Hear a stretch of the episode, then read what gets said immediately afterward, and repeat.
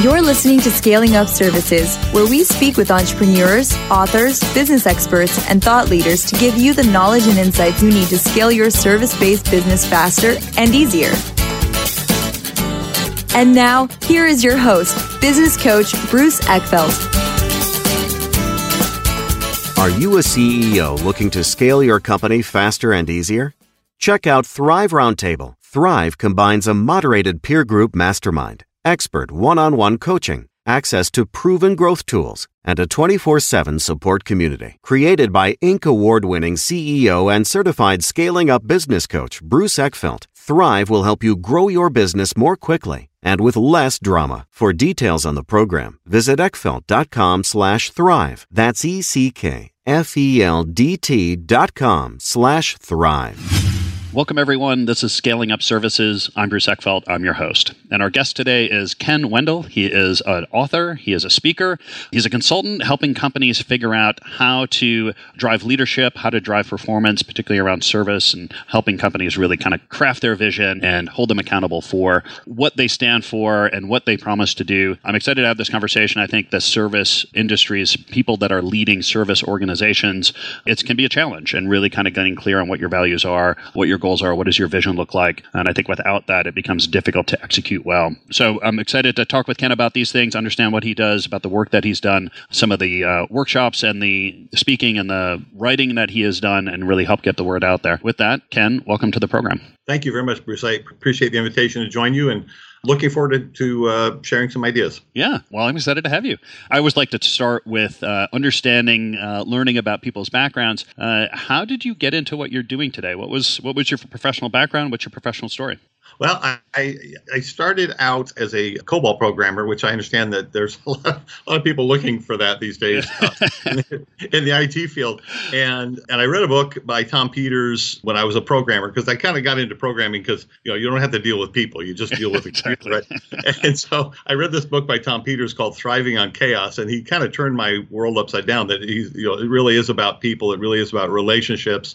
And so it kind of got me thinking about, well, how do I, as an IT person, contribute value to the organization I'm part of? And so my career has been pretty much focused on this idea of value, and how do you enhance your value? How do you add value wherever you go, whatever you do? So that's been kind of my focus over the last 20, 25 plus years.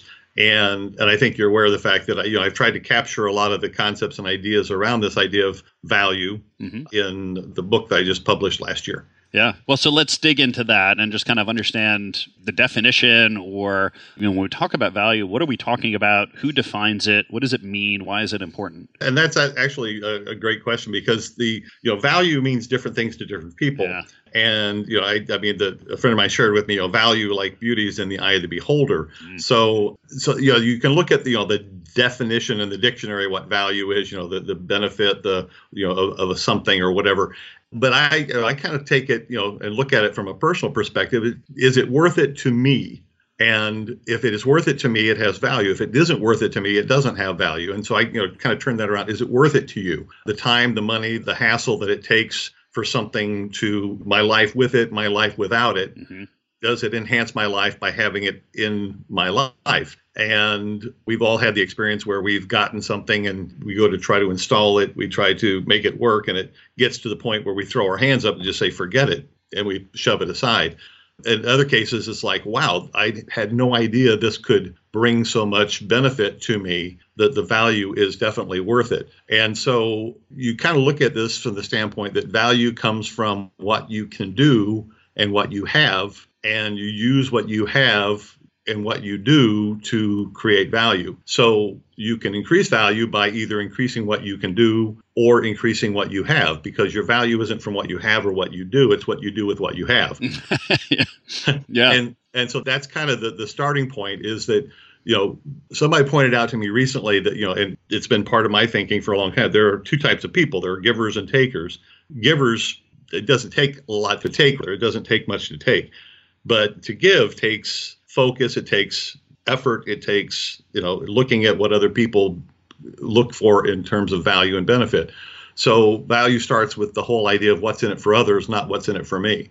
And so that's kind of the starting point. You know, we want to be people of value and delivering value to people. Well, and that's an interesting one, because I think that, and it comes up in so many aspects of business, and we see it in sales all the time, right? It's like, I've got this amazing product. Why does no one buy it, right? It's like, well, it's because you think it's amazing, but for whatever reason, they don't think it's so amazing. So you clearly don't understand something about how they are seeing value, or you don't understand some kind of bigger context that they're operating in. So, well, you may solve a problem for somebody. You may create a bigger problem for them by doing that. And I think it's this huge kind of concept of being able to see things from their point of view, being empathetic, being able to envision what your customer or the person that you're trying to help is going through, and then how do you best help them? And that may be very different than your own view of the world. Absolutely. Tell me about how you kind of work that into this idea, and how do you determine value from their point of view? Right, and when you mention that, that I use I like this idea of story time.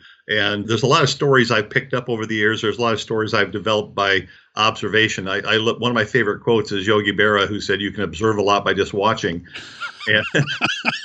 And that's kind of that's kind of been my the way I've kind of operated is I've watched certain things. But there's a great story about the Segway, the device that you stand on, and some brilliant people including like Steve Jobs were like this is the biggest change in transportation since the wheel, and they saw this tremendous value of this thing, but the general population kind of shrugged their shoulders and go like, where do I park it? How do I, and all these different types of things.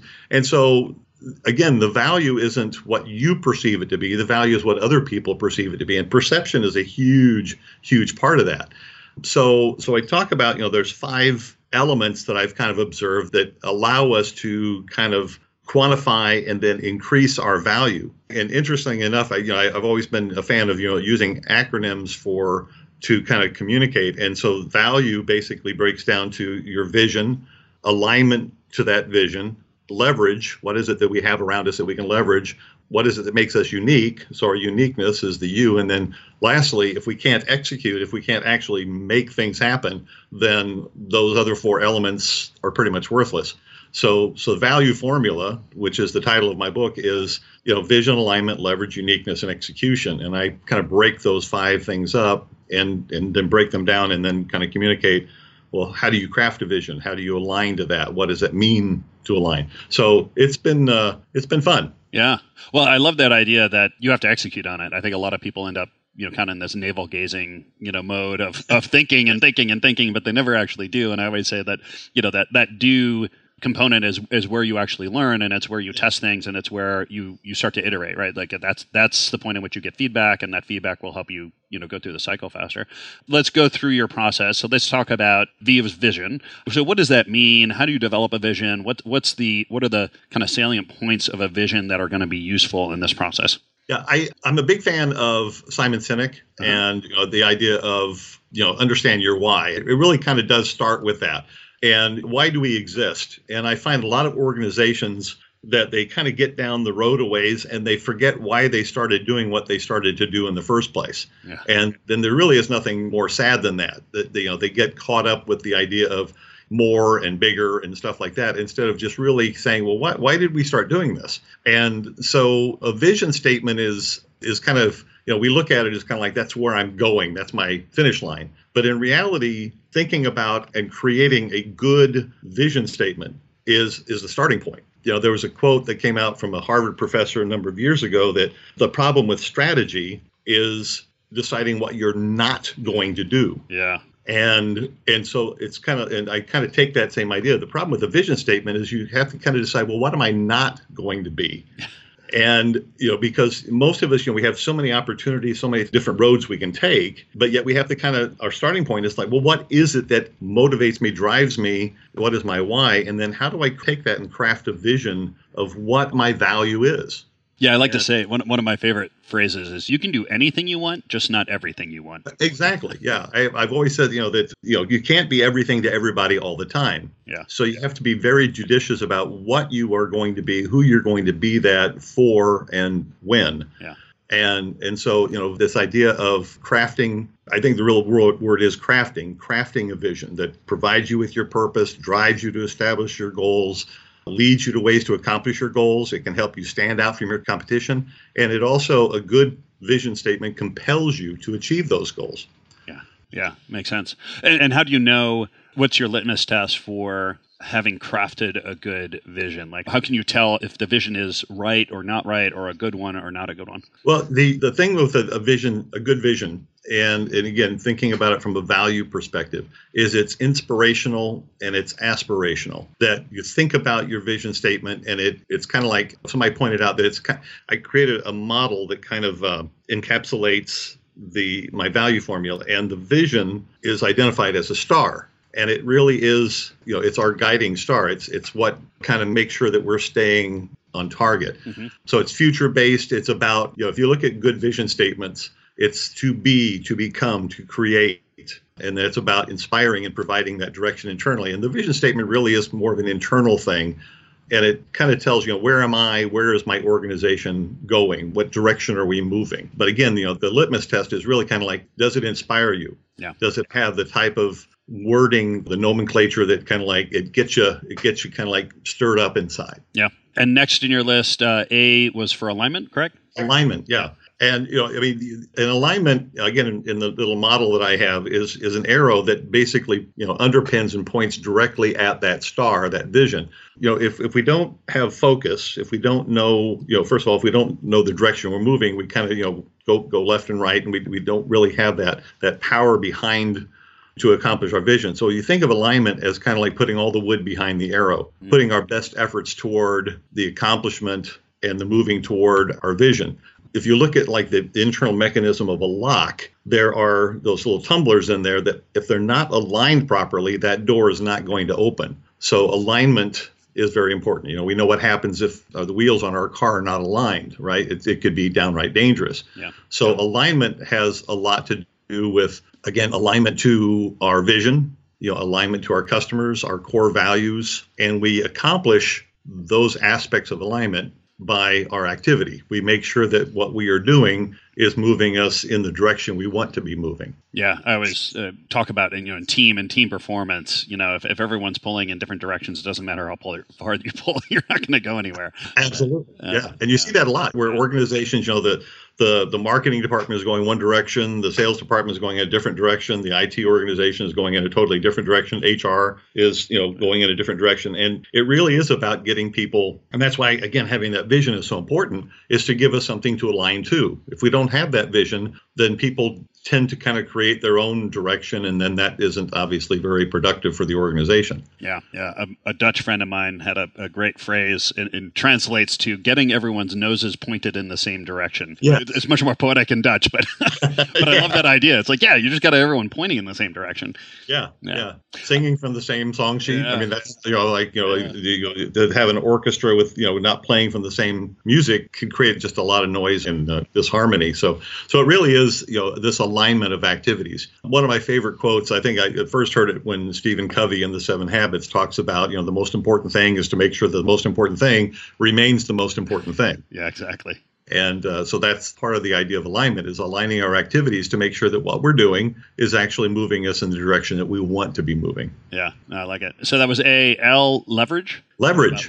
And this was, you know, of all the aspects of the value formula, I found the idea of leverage is one that I think is probably the most compelling, because I think a lot of people, they don't really stop to think about it. Leverage basically is gaining an advantage by using something. And one of my little things that I like to do, like in my seminars and stuff like that, is to talk about, you know, the story of the man watching his son trying to move a rock out of his sandbox. Mm-hmm. And the little boy is struggling with it. And the father says, are you using all your strength? And the little boy is, you know, frustrated. He says, yes. And the father says, are you sure? And he says, yes. And he says, no, you haven't asked me to help you. Mm. And I thought, you know, that's a great story. But, you know, but I take it a step further and I say, the father gets up, walks over to the tool shed, brings a shovel out, pushes it down next to the rock and tells his son, you know, here, grab the handle here. And the little boy grabs it and he says, now pull. And he pulls it and the rock just kind of plops out of the ground. Yeah.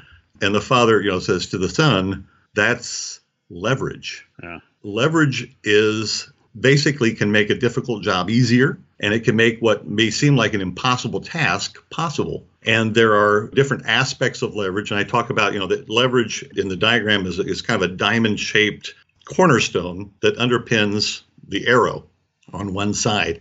And there are four facets of leverage that I talk about. You know, people, you can leverage people. I mean, you know, in all candor, right now I am leveraging you. Yeah, I'm leveraging you too.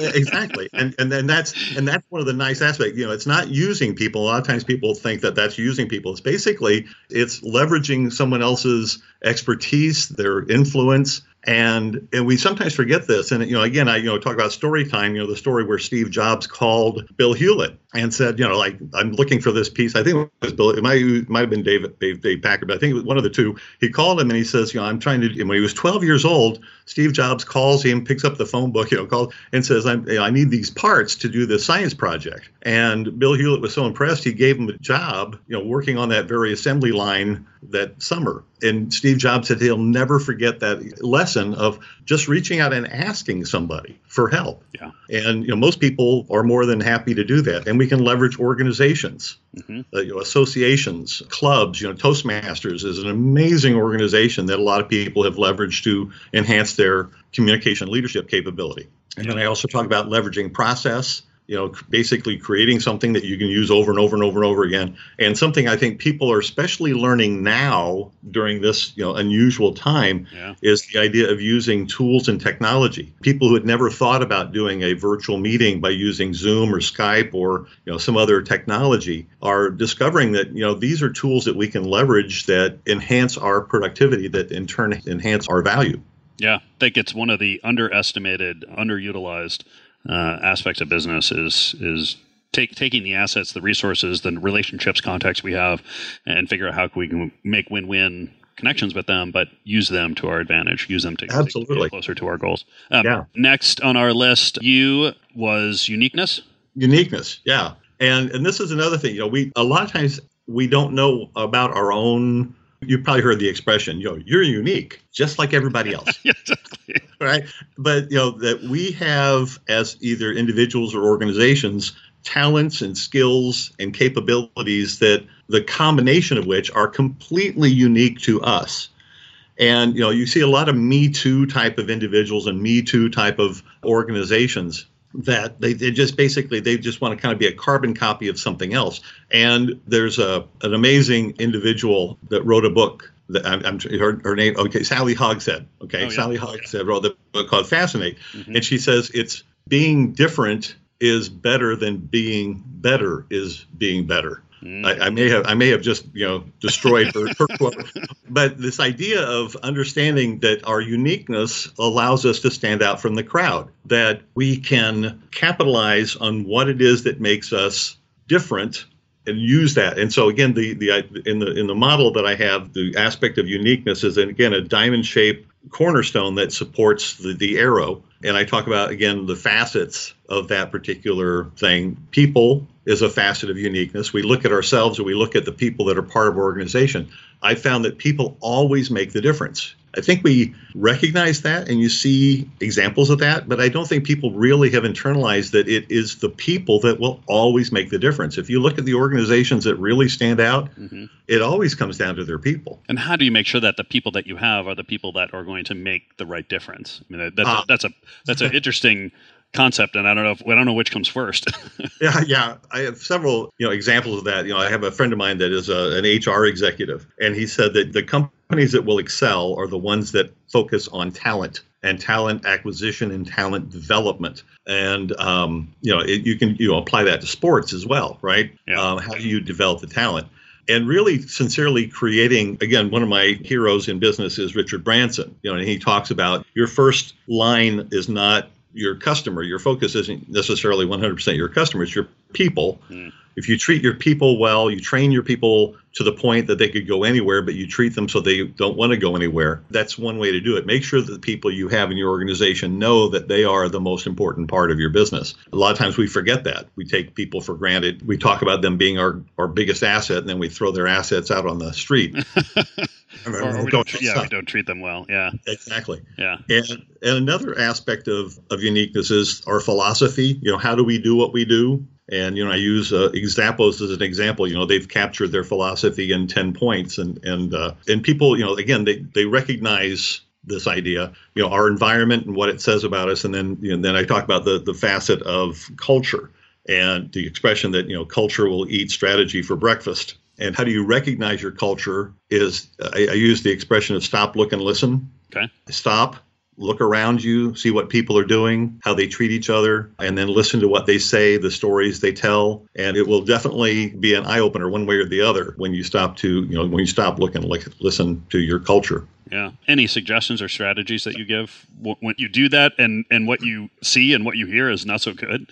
Well, one of the things, again, you know, this observation is that an organization's culture can become evident in a lot of different ways, but to a significant degree, culture will manifest itself through behavior, how people treat each other and how people treat their customers and their mindset. And there was something I was exposed to a number of years ago, and these, you know, I kind of point out that, you know, through the years, you know, things stick to you. They become part of how you work as an individual and as an organization. And something that really stuck with me is this idea of think and act, that how we act is largely influenced by how we think. Yeah. And employees will think a certain way and they'll act a certain way based upon that. And they're largely influenced by how their management acts toward them. And so there's an employee culture and there's a management culture. And if we focus on the management culture and change the way management thinks, in other words, again, this idea of training people really, really well, the employee will recognize, well, management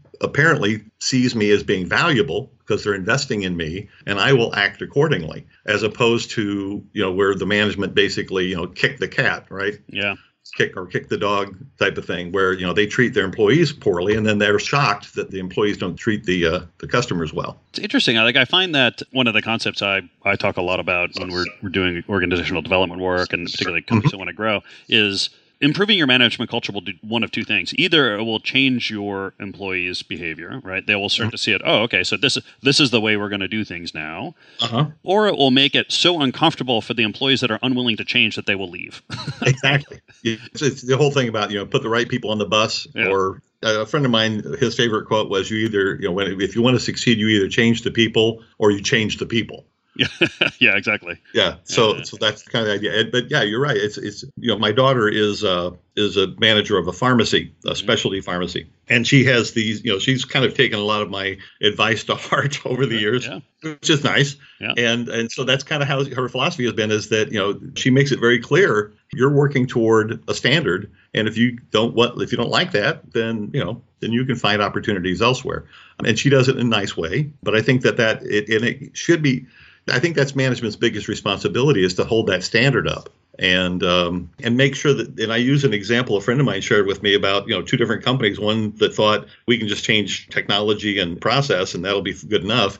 And another group of management who said, if we want to lead change, we have to lead the change. We have to change ourselves to make that happen. And the contrast between those two organizations after a few years. Yeah. Yeah.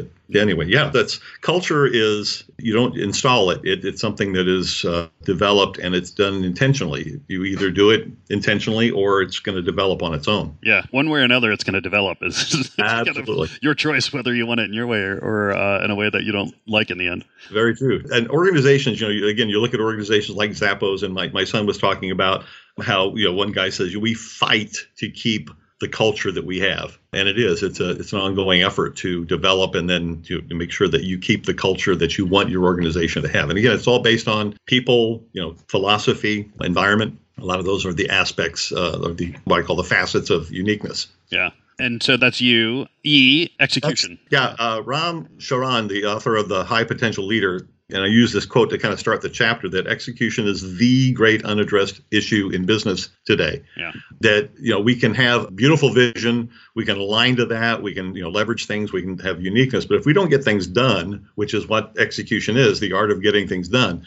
A gentleman by the name of Jim Duff, I had the honor of working with him a number of years ago at Hewlett Packard, and we were talking about these ideas, and he said, yeah, these are great ideas, he said, but without execution, he says, you know, nothing will happen with those ideas. And he said, execution is the secret sauce. And it was almost got one of those like mic drop moments, right? Boom. And again, that's something that stuck with me. It is the secret sauce. It's the thing that without it, no value is generated. With a vision without execution is just, you know, pie in the sky. It's a pipe dream. Mm-hmm. So I approached this, you know, from the standpoint of what gets in the way of execution. And a lot of times it's the, again, can be culture, it can be politics. And then talk about basically a process for execution where you establish what the goal is, what people need to do to achieve it, where they are in relationship to achieving it. In other words, having a scoreboard where people can see we're winning or we're losing. And then also this idea of accountability. Organizations, I find that, you know, high value, high performance organizations, they hold themselves and they hold their teammates accountable for achievement, for execution. And where, I guess, where did this typically fall down? I mean, is this on the accountability side? Like people just don't deliver on the things they say they're going to deliver on? Do people get the wrong tasks? I mean, do people not figure out the right action plan? Where do you see this kind of falling apart? Well, I think a large portion of it is, again, this is from observation. I think a large portion of it is that the goals are not clearly established. And then also, I think one of the issues is, and I've seen this with a number of customers over the years, is they want to do too much. Mm. You know, people who are results oriented, they want a lot of results. And, you know, I was talking again to this friend of mine who's an HR executive, and I said, how many goals do you have for yourself for next year? And he says, I got about 10. And I said, how many do you expect to accomplish with any degree of completeness or excellence? And he goes, maybe one or two. Yeah. And I said, well, then pick those two and really, really focus on those. And so there's a great book that came out a few years ago called The Four Disciplines of Execution. Mm, yeah. And the first discipline is to focus on the wildly important. What are those things that will make the biggest difference, the game changers? And a customer I had a few years ago, a consulting customer, they had lost like 30% of their staff, you know, moving on to different parts of the organization or maternity leave or different things. And they were still trying to do everything they were doing when they had full complement. And I said, you know, what are the things that are going to make the biggest difference? And we selected two very, very important, wildly important goals. I said, forget everything else. The things that you have to do, you're going to end up having to do anyway, yeah, right? Exactly. So focus on those two things. And then we started measuring the things that would indicate that they were focusing on those two things. In other words, acting on what are called lead measures and then keeping a scoreboard. So they knew where they were in relationship to achieving those two wildly important goals. And then they began to recognize that if we don't do these things, we are not going to succeed as an organization. And so they started basically, I was just a kind of a catalyst there. They were the ones that were doing the work. They were the ones that were holding themselves and their teammates accountable. Yeah, I think this execution thing is so key, and it's where so many, you know, companies end up failing to really execute on strategy. I always like to say strategic goals are the things you need to focus on, or if you don't put focus on, will not happen otherwise, right? There's no exactly. external pressures. So that's why we set these strategic goals, and that's why we focus on these things. And I always say I'd rather see, you know, a couple of things happen in a quarter than a whole bunch of things happen in a year, because that's the pace or that's the time period you can actually get things done in. I mean, annual goals are good, but it's really what are you going to do in the next 90 days? And more importantly, Absolutely. What are you going to do this week? Yep. And one of the things I've always recommended to people is that, you know, you do this weekly, right? Yeah. You establish what do I need to accomplish this week? And you hold yourselves accountable to that. And that was kind of, you know, one of the things that I've tried to incorporate in my offerings to the, you know, the select customers I work with is what I call active accountability, where I will meet with them and I'll basically hold their feet to the fire and say, okay, well, you said you were going to do this. Did you do that? Mm-hmm. And they know this meeting is coming. So therefore they know they have to do something to get there. And I think that's part of what you do. You create almost kind of a habit internally of this idea of accountability. Yeah. I said, I'm going to do it. I'm doing it. Public shaming. There's nothing like public shaming. Yeah. I call it positive peer pressure. I like it. Yeah. Good. Ken, this has been a pleasure. If people want to find out more about you, about the Value Formula, about the book, about the workshops that you do, what's the best way to get that information? My company website is edifyitsm.com. edifyitsm.com. edifyitsm, all one, and then .com. There's information about me, my book, my offerings, and the seminars I'm doing. I have one coming up fairly soon, which you were talking about the time frame on this, but I will be doing that on a regular basis, making it available online where people, by the end of the 6 hours of the seminar, they will have kind of marching order, so to speak. They'll have a direction. They'll have some steps that they can take. And then part of that is also the active accountability, where you're going to get back with me and you're going to share with me what you did in the accomplishment of these goals. I like it. I like it. I'll make sure that the links are on the show notes here so people can click through, and highly encourage everyone to go check it out and take advantage of it. Thank you. Ken, thank you so much for taking some time today. Great conversation. I like the value formula. I love the execution piece. I think there's some really key things in there that people can learn from, and I appreciate your time. Absolutely. Thank you. You've been listening to Scaling Up Services with business coach Bruce Eckfeldt. To find a full list of podcast episodes, download the tools and worksheets, and access other great content, visit the website at scalingupservices.com. And don't forget to sign up for the free newsletter at scalingupservices.com/newsletter.